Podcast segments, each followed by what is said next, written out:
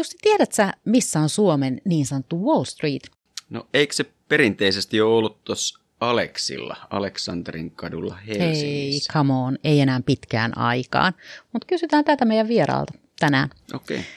Tämä on Tulokulma podcast, jossa avaamme keskustellen ovea verohallinnon uudenlaisen työkulttuuriin ja sen taustalla olevaan johtamiseen, positiiviseen työntekijä- ja asiakaskokemuksen rakentamiseen. Mun nimi on Hanne Otsari ja mikrofonin jakaa kanssani Jussi Miettinen, virkamiesverolta hänkin ja vapaalla vantaalainen farmari.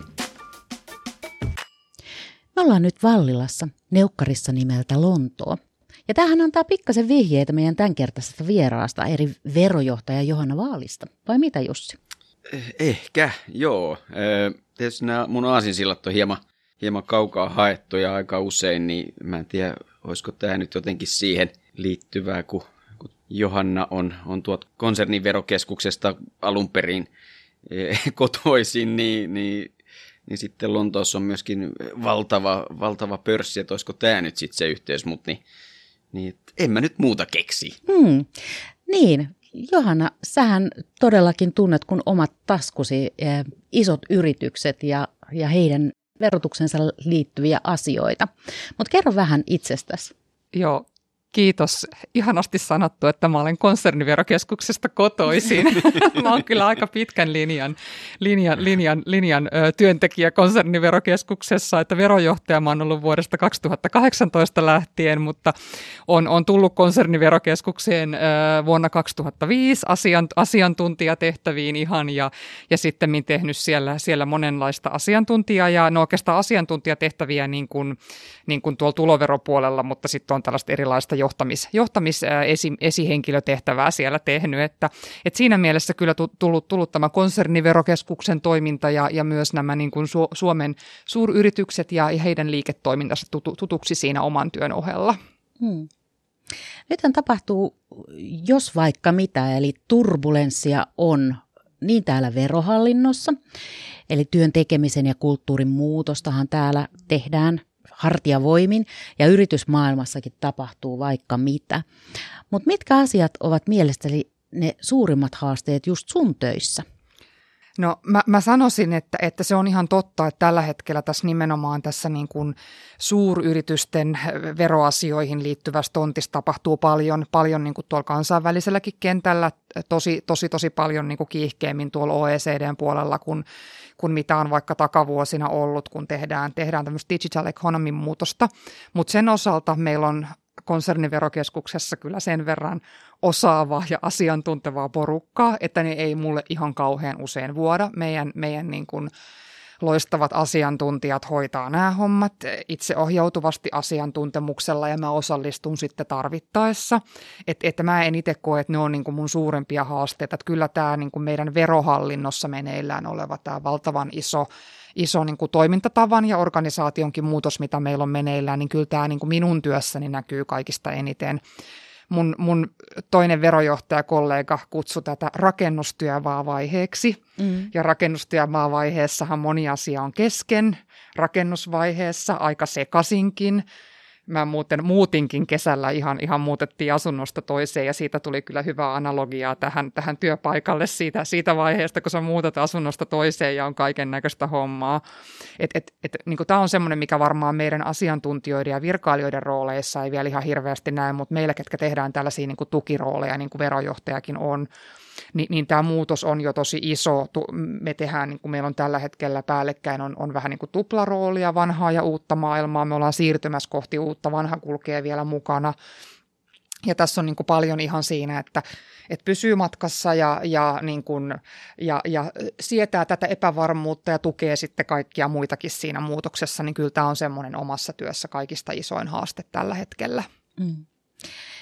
Meille ehkä lienee suht selvää, että mitä tarkoitetaan silloin, kun täällä puhutaan konserneista ja konsernien verotuksesta, mutta miten se määritellään ja missä suuruusluokissa kuljetaan silloin, kun puhutaan konserniverotuksesta esimerkiksi? No, jos me puhutaan niin kuin konserniverokeskuksen nykyasiakkaista, e, mitkä määritellään niin kuin siinä mielessä suurimmiksi yrityksiksi, ne on näitä niin kuin Suomen suurimpia kaikki pörssiyritykset on konserniverokeskuksen asiakkaita, sitten muuten se liikevaihtoraja menee siinä. Muistaakseni se on 100, 100 miljoonaa euroa, mutta nythän tämä verohallinnossa meneillä oleva muutoshan luokittelee näitä vähän eri tavalla, että, että uudessa maailmassa suuryrityksissä katsotaan ne, missä on yli 10 miltsin liikevaihto, ja siinä tulee, niin kuin, siinä tulee varmaan paljon sellaista, mikä, mikä sitten niin kuin, mikä, mitä me tullaan sitten niin kuin verohallinnon sisällä niin kuin katsoa, että mitä kaikkea se, se yli kymppimiltsistä pitää sisällään. Siellä on varmasti erilaisia asiakasryhmiä pörssiyrityksetkin on hyvin heterogeeninen joukko yrityksiä, että sielläkin on sellaisia, jolla juuri itse asiassa tänään, tänään sattumat tästä puhuttiin, että osa, ketkä listautuu, niille ei ole liikevaihtoa vielä ollenkaan, että ollaan rakentamassa. Sitten siellä on niitä Suomen isoimpia, jotka sitten on on, on toimii niin kuin kans, kansainvälisesti ja on näitä ihan näitä multinationaaleja, että et, et se on niin kuin sekin kenttä on silleen murroksessa, mutta nykyisellään mm. niin kuin, konserniverokeskukseen on, on, konserniverokeskuksen asiakkaita ovat ne suurimmasta suuret, nämä niin kuin multinationaalit ja sitten, sitten pörssiyritykset Suomessa. Okei. Avaatko vielä vähän, että mitä tarkoittaa multinationaalit? Se on niin kuin multinational enterprise, eli tarkoittaa niitä niin kuin suuryrityksiä, jotka toimivat kansainvälisesti. Eli se kansainvälisyyskriteeri on, on yksi sitten tässä hmm. konserniverokeskuksen asiakkuuskriteereissä. Sä mainitsit tuossa alussani tästä kulttuurimuutoksesta, mitä me ollaan verohallinnossakin viemässä läpi. Ja mua kiinnostaisi siihen liittyen tietää sitä, että miten tämmöinen suuryritysmaailma ja siihen liittyvä yrityskulttuuri, niin miten se istuu sitten tähän, tähän me, meidän uuteen, uuteen kulttuuriin, että jos puhutaan sellaista asioista kuin ketteryys tai ketterät menetelmät tai kokeilukulttuuri, niin miten nämä on yhdistettävissä ja, ja onko ne ylipäätänsä rinnastettavissa toisiinsa ja, ja mitä se vaatii vaikka sulta johtajana? Joo, e- erittäin hyvä kysymys. Se vaatii jonkun verran tasapainottelua. Jos me mietitään tällaista niin kuin veroasiantuntijan työtä, niin siinähän on aika paljonkin sitä lainsäädännöllistä freimiä jolloin sitten semmoinen full-on kokeilukulttuuri ei välttämättä ole niin kuin itsestään selvää, että miten se siinä maailmassa toimii. Mutta me ollaan kyllä niin kuin jo, jo itse asiassa niin kuin ennen, ennen tätä, tätä, kun tätä verohallinnon isoa muutosta – niin konserniverokeskuksessa on ollut jo, niin kuin voi sanoa nyt jo, voi sanoa jo hyvinkin pitkään, niin kuin me ollaan ohjattu sitä meidän perusajatusta siihen asiakaslähtöisyyteen ja siihen, miten me voidaan niin kuin parhaiten tukea meidän asiakkaita hoitaa heidän veroasioitaan. Ja se on ohjannut meitä siihen, että me ollaan, ollaan niin kuin nimenomaan tällaisella kokeilukulttuurilla ketterällä tavalla. Ei välttämättä ehkä sellaisella, mitä määritellään vaikka jossain palvelumuotoilussa ketteräksi menetelmäksi, mutta semmoisella faktisella ketteryydellä ja kokeilulla niin kuin kehitetty ihan uusia asiakaslähtöisiä tapoja hoitaa meidän asiakkaidemme asioita. Niistä varmasti semmoinen niin kuin sekä verohallinnon sisällä että meidän asiakkaiden keskellä ää, tunnetuin on ennakollinen keskustelu, joka on semmoinen vuorovaikutteinen tapa hoitaa näitä suuryritysten veroasioita.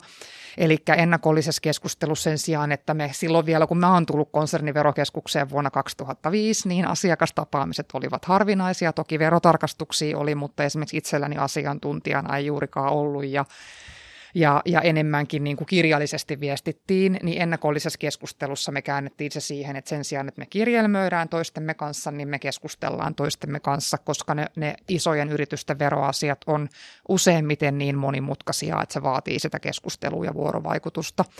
Ja siitä ollaan itse asiassa kehitetty semmoinen kansainvälinenkin muoto cross-border dialogue, jossa me voidaan niin kuin tukea meidän asiakasyrityksiä keskustelemaan myös toisen, toisen ää, valtion verohallinnon kanssa koska monissa asioissa on tätä kansainvälistä liitäntää. Se on sellaisessa niin kuin aika alkuvaiheessa vielä, mutta se, siihen on sellaisia tiettyjä, niin kuin, sanoisinko mä semmoisia niin kuin, niin kuin tuikkuja tuolla kansainvälisessä maailmassa, että siitä on oltu kiinnostuneita.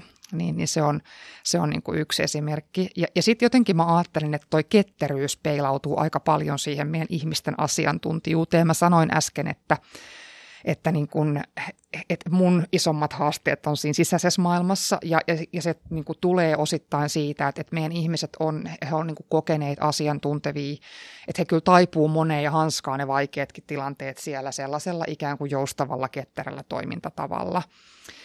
Sitten jos me mietitään ihan tätä, niin kuin tätä tällaista ketterää kehittämistä, kokeilukulttuuria sellaisenaan, niin, niin toi on semmoinen asia, missä mä odotan tosi paljon tältä niin kuin verohallinnon muutokselta, joka siis ohjaa meitä siihen, että me, me niin kuin, tavallaan verohallinto kehittää sellaista ihan uudenlaista osaamista, niin kuin vaikka asiakaskokemusosaamista, asiakasymmärrysosaamista. Konserniverokeskus on ollut sinänsä hyvin ketterä tähänkin saakka. Me ollaan oltu aika pieni, pieni toimintayksikkö verohallinnossa, mutta me ollaan oltu ehkä vähän saari, me ollaan oltu vahvasti asiantuntijayksikkö, että meillä ei ole ollut itsellämme niitä osaajia, työkaluja, niin mä uskon, että tämä verohallinnossa meneillä oleva iso muutos tuo tähän sitä sellaista kyllä niin kuin, niin kuin vie, vielä niitä tehoja ja sitä niin kuin sellaista osaamista, jolla me pystytään viemään tätä koko isoa laivaa ja myös sitä suuryritysasiakkaiden hoitoa sit vielä tällaiseen asiakaslähtöisempään ja ketterämpään tapaan.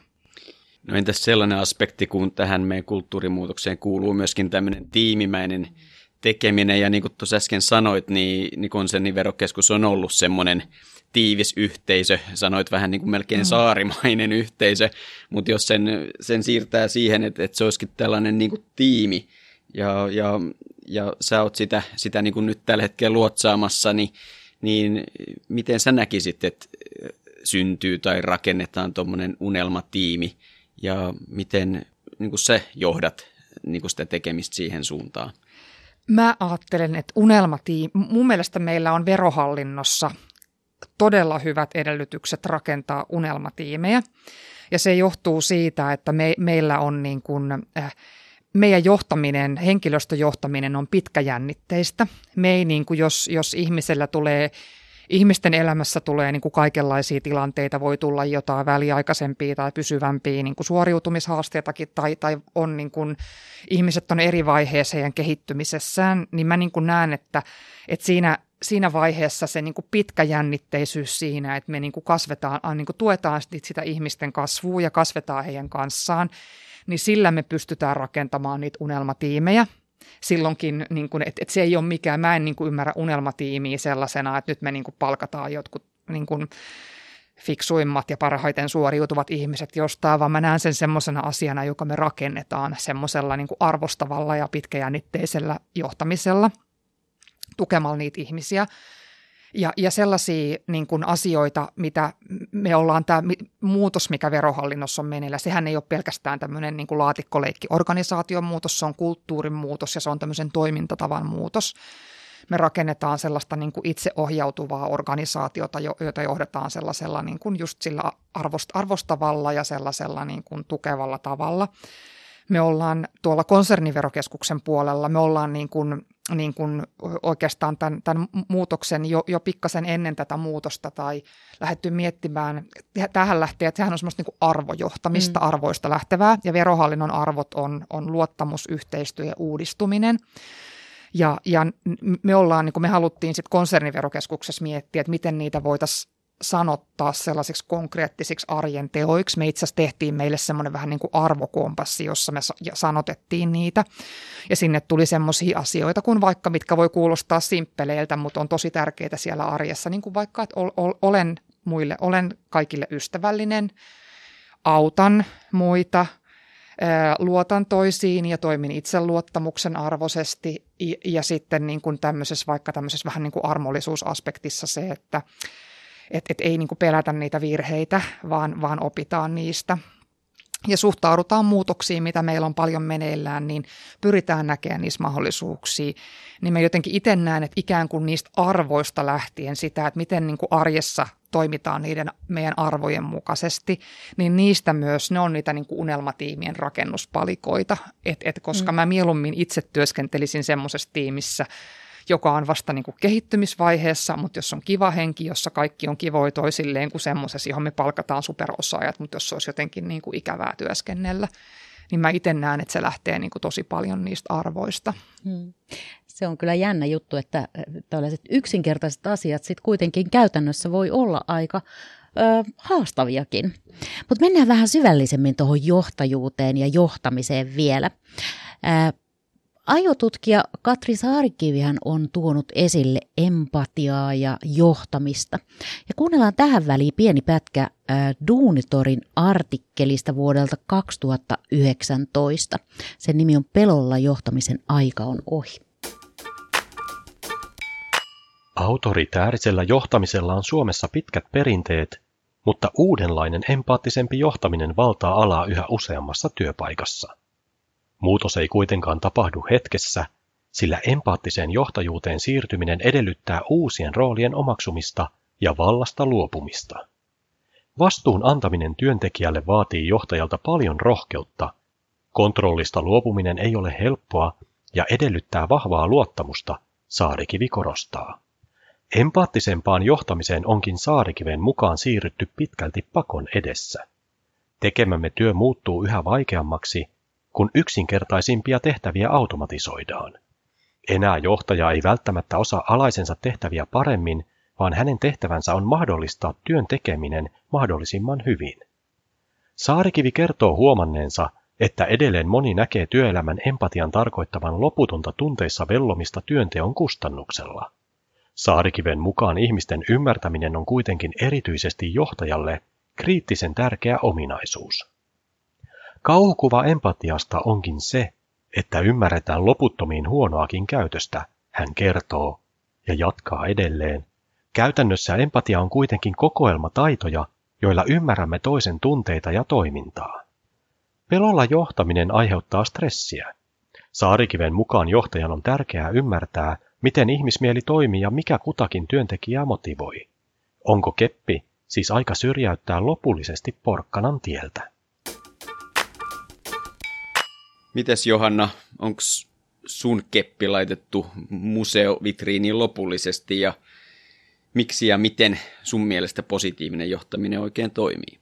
Joo, siis toi, ehkä mä tartun, tartun tohon, millä tavalla toi Saarikivi sanotti sitä kauhukuvaa, että, et, että niin kuin empatia johtaisi siihen, että, että, että huonoakin käytöstä siedetään loputtomiin mä näen nimenomaan silleen, että, että tämmöinen niin kuin arvostava, positiivinen johtaminen tarkoittaa sitä, että myös vaikeistakin asioista puhutaan ja niihin tartutaan heti.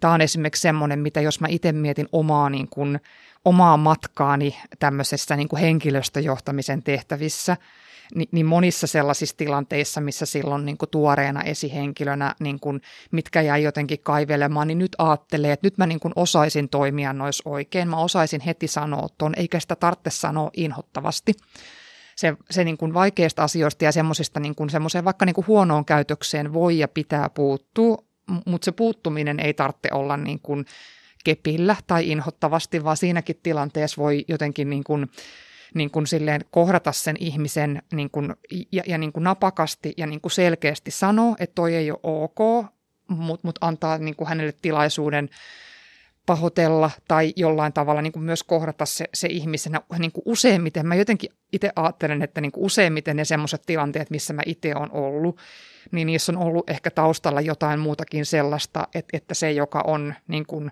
vaikka käyttäytynyt huonosti – niin, niin ei ole välttämättä itse ymmärtänyt sitä tai, tai siinä on taustalla jotain muuta vaikeaa. Et, et niin kun, et varmaan aika harvassa on sellaiset tilanteet, missä, missä joku kerta kaikkiaan olisi niin, kuin niin kauhea ihminen, että hän, hän vaan niin kuin kohtelee kaikkia huonosti. Mutta semmoista mun mielestä ehdottomasti ei pidä sietää. Siis jossain... Ää, johtamisen teoksessa oli sanottu niin, että kulttuuri on sitä, mitä, mitä se sietää. Eli jos me siedetään huonoa käytöstä, niin siitä tulee osa meidän kulttuuria, ja, ja se, se, sitä ei varmastikaan kukaan halua. Eli kyllä niihin vaikeisiin asioihin pitää puuttua, mutta mun mielestä ei kepillä, va, ainakaan ensin, että vasta sitten, jos ollaan siinä tilanteessa, että meillä ei ole niin kuin kaikki keinot on käytetty, niin sitten niin kuin totta kai sit pitää olla, olla niin kuin onhan meillä sitten henkilöstöjohtamisessa kurinpidollisia toimenpiteitä ja muita, että et tietenkin, jos ei auta, mutta mut ensin, niin, niin, niin se, mitä, mistä niin kuin aina ensin musta lähdetään liikkeelle, on selvittää sitä mm. tilannetta ja niin kuin tukemaan sitä väärin toimijaakin silloin, kun hän sen tuen on valmis vastaanottamaan. Mm, aivan. Yksi tärkeä osa elämäähän on kaikenlaisten tunteiden kohtaaminen ja käsitteleminen ja näinhän se taitaa olla, että tunne vie meitä ihmisiä paikkoihin ja asioihin jos toisiinkin.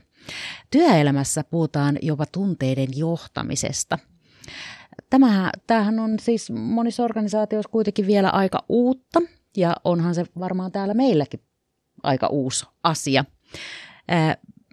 Se oikeastaan kiinnostaakin, että miten sä oot itse niin ottanut haltuun niin sanotusti tunteiden johtamisen tai mitä se merkitsee sulle?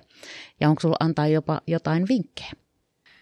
No mulle se niin kuin merki, merkitsee sitä, tai tämä on, on ajatellut aina niin, niin kauan, kun mä oon tästä asiasta jotain tavallaan, kun mulle tuli vaikka semmoinen sana tietoon kuin tunnejohtaminen, niin, niin mä niin kuin tajusin, että olen aina ollut sitä mieltä, että tunteet kuuluvat työpaikalle. Se voi johtua osittain mun persoonastakin. Mä oon just se tyyppi, joka hyvin nopeasti kertoo tapaamille ihmisille niin kuin paljonkin asioita ja se on mulle niin kuin tosi luontevaa olla avoin, niin se voi johtua siitäkin. Se, millä tavalla, niin kun, jos kysymys on, että miten, miten minä tai miten me konserniverokeskuksessa olemme kehittäneet tunteiden johtamista, niin me, me ollaan kehitetty sitä ihan puhumalla siitä, tekemällä siitä arkipäivää siitä, että ne kuuluu sinne. Ja, ja jos kysytään vinkkiä, mun yksi kollega sanoi mulle, mulle niin kun että et Johanna, että kun sä, sä sanotat tun, niin kuin meidän organisaation tunteita, ja kun sä teet sitä, niin se tavallaan niin kuin poistaa ihmisiltä tavallaan semmoisen jonkun tavallaan, että se antaa ihmisille luvan tuntea niitä ja, ja se niin kuin poistaa sitä stressiä, joka niihin liittyy.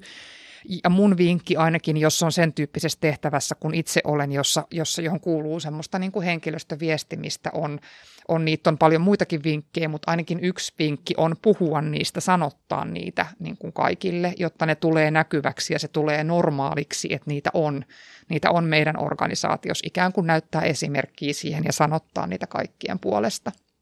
Entäs sellainen juttu, sulla on tosiaan pitkän eh, konserniverokeskusuran myötä niin oikeinkin hyvä näky, näkymä tällaisiin Suomen suurimpiin yrityksiin.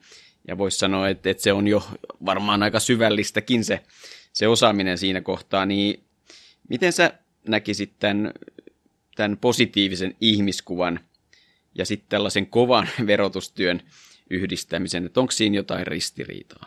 No mun, mun mielestä siinä ei ole suoranaista ristiriitaa sitä voi ajatella niin kuin kahdella aspektilla, niin kuin sekä jos mietitään suomalaista suuryrityskenttää ja sitten niitä ihmisiä, kenen kanssa me tehdään töitä siellä yrityspuolella ja neuvonantajapuolella, niin jos me mietitään sitä yrityskenttää tässä toki niin kuin, niin kuin erityisesti tämmöisessä Suomen kaltaisessa maassa, niin, niin, niin uskallan sanoa, että, että suurin osa suuryrityksistä on veromyönteisiä ja, ja haluaa maksaa, haluaa tietää, miten toimia oikein – ja, ja totta kai he varmasti myös haluaa, niin kuin, en, en usko, että, että kukaan niin kuin, niin kuin hakemalla hakee niin kuin laajentaa sitä omaa veronmaksuvelvollisuutta, mutta he hakee sitä, mikä on se, mitkä on meidän niin kuin verohallinnon strategiset tavoitteetkin, se, että, että me huolehditaan siitä, siitä, siitä verojen, verokertymästä ja me huolehditaan oikeudenmukaisesta verokohtelusta, niin he haluavat sitä, he haluavat oikeudenmukaista verokohtelua jolloin mun mielestä siellä ei ole niinku semmoista lähtökohtaista asetelmaa, että, että